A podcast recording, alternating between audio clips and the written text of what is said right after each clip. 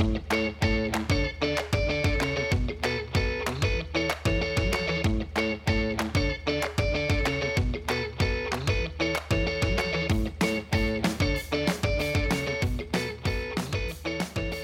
to Uncorked, another podcast brought to you by Team Corker.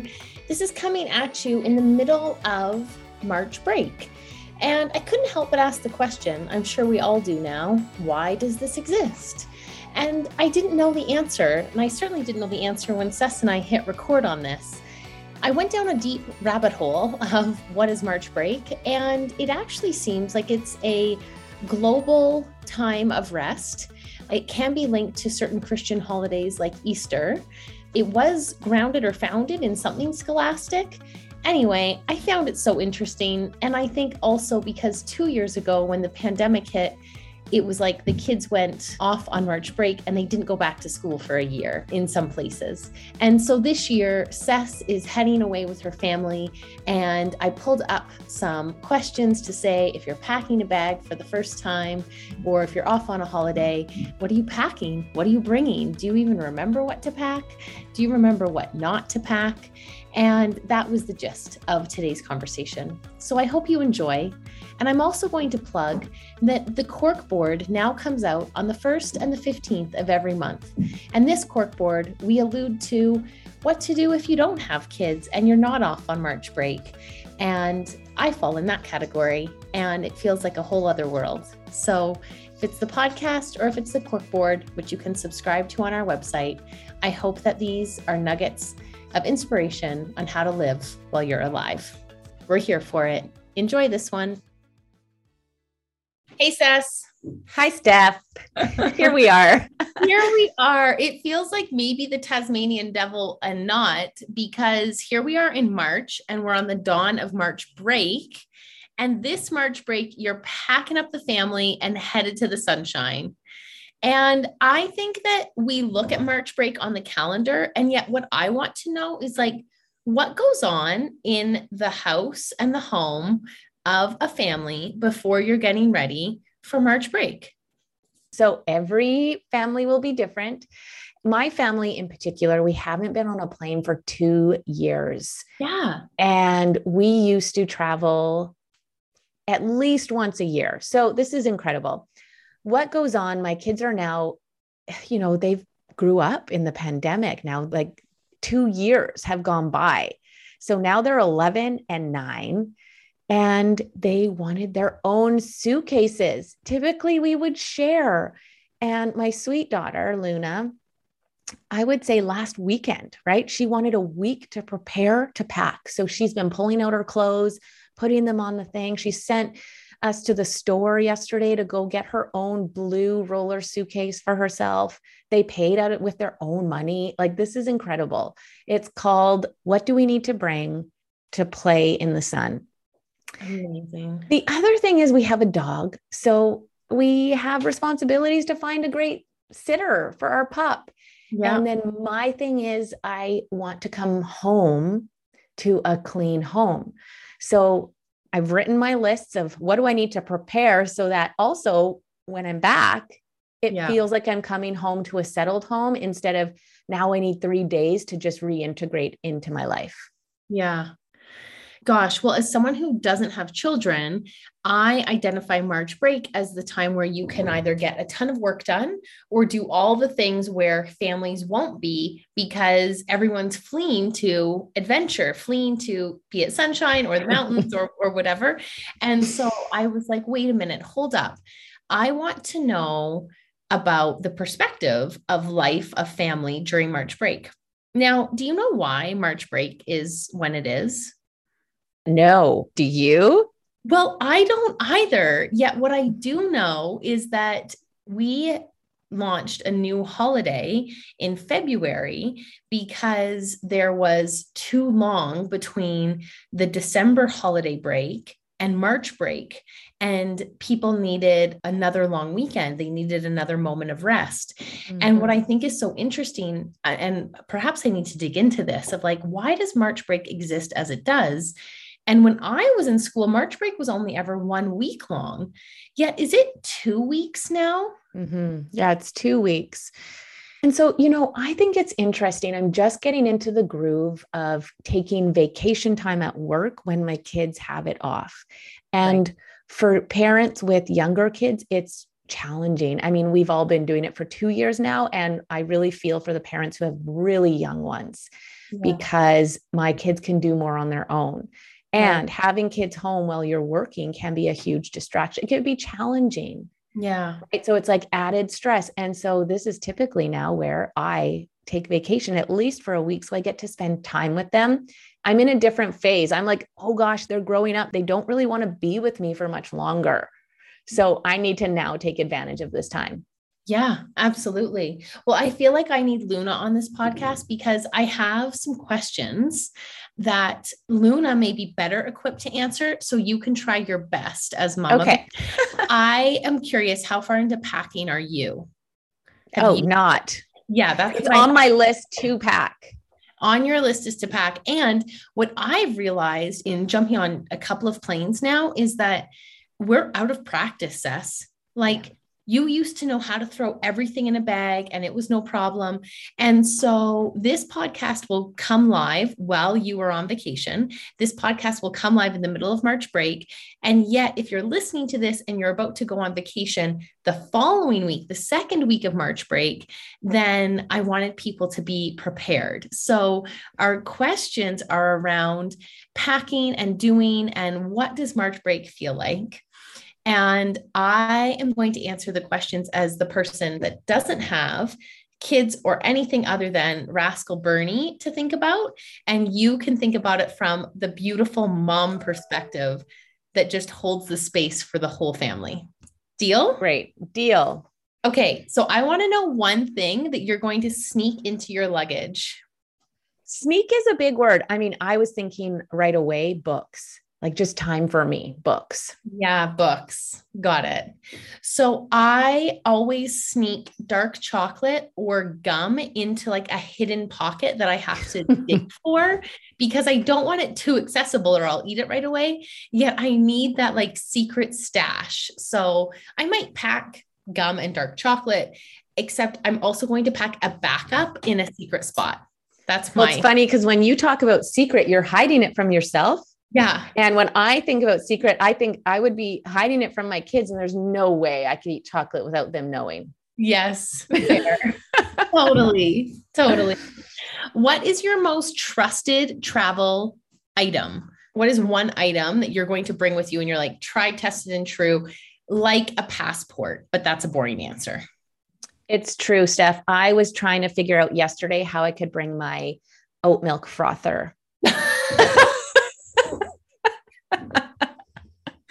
you would. You would. Yeah. And typically, um, if this was like a work trip yeah. or something, I would try to figure out how to bring my AeroPress. Right. Okay. So this will just be a bathing suit because okay. I'm going to Mexico. Okay, got it. Mine is actually a Turkish towel. And I love these Turkish towels because I usually use it as like a scarf or a blanket on the plane. And then it rolls up and fits in any bag. And I just feel like you're always picnic, beach ready all the time. And I just love them. So that's mine. Good one. Um, is there one book that you're going to bring and commit to finishing?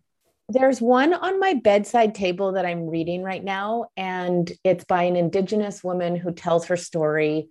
And I want to finish it, and it's called Price Paid. Beautiful. Yes, yeah. Price Paid. I am currently reading Deep Work by Cal, and I'm really digging it. So, Deep Work could be another March break read for you. Okay, this might be fun. What are three adjectives that describe your travel style? Oh my gosh. Can you go first? I feel like I'm so out of practice from traveling. yeah, that's I was trying to give you a warm up. So we're we're recording this pod to get you warmed up. It's the beauty of it. So, three adjectives that describe my travel style would be simple. I want to pack simple things. It would be prepared. So, I feel like I am simple and yet I'm prepared. And another, I don't know if it's quite an adjective, and yet it's travel light, fly fast. So I am committed which you can tell I'm not a mother. I only ever travel with carry on and I bring carry on and a shoulder bag and hit the airport. I mean, I feel like clear and organized and grounded is how I always want to be. Mm.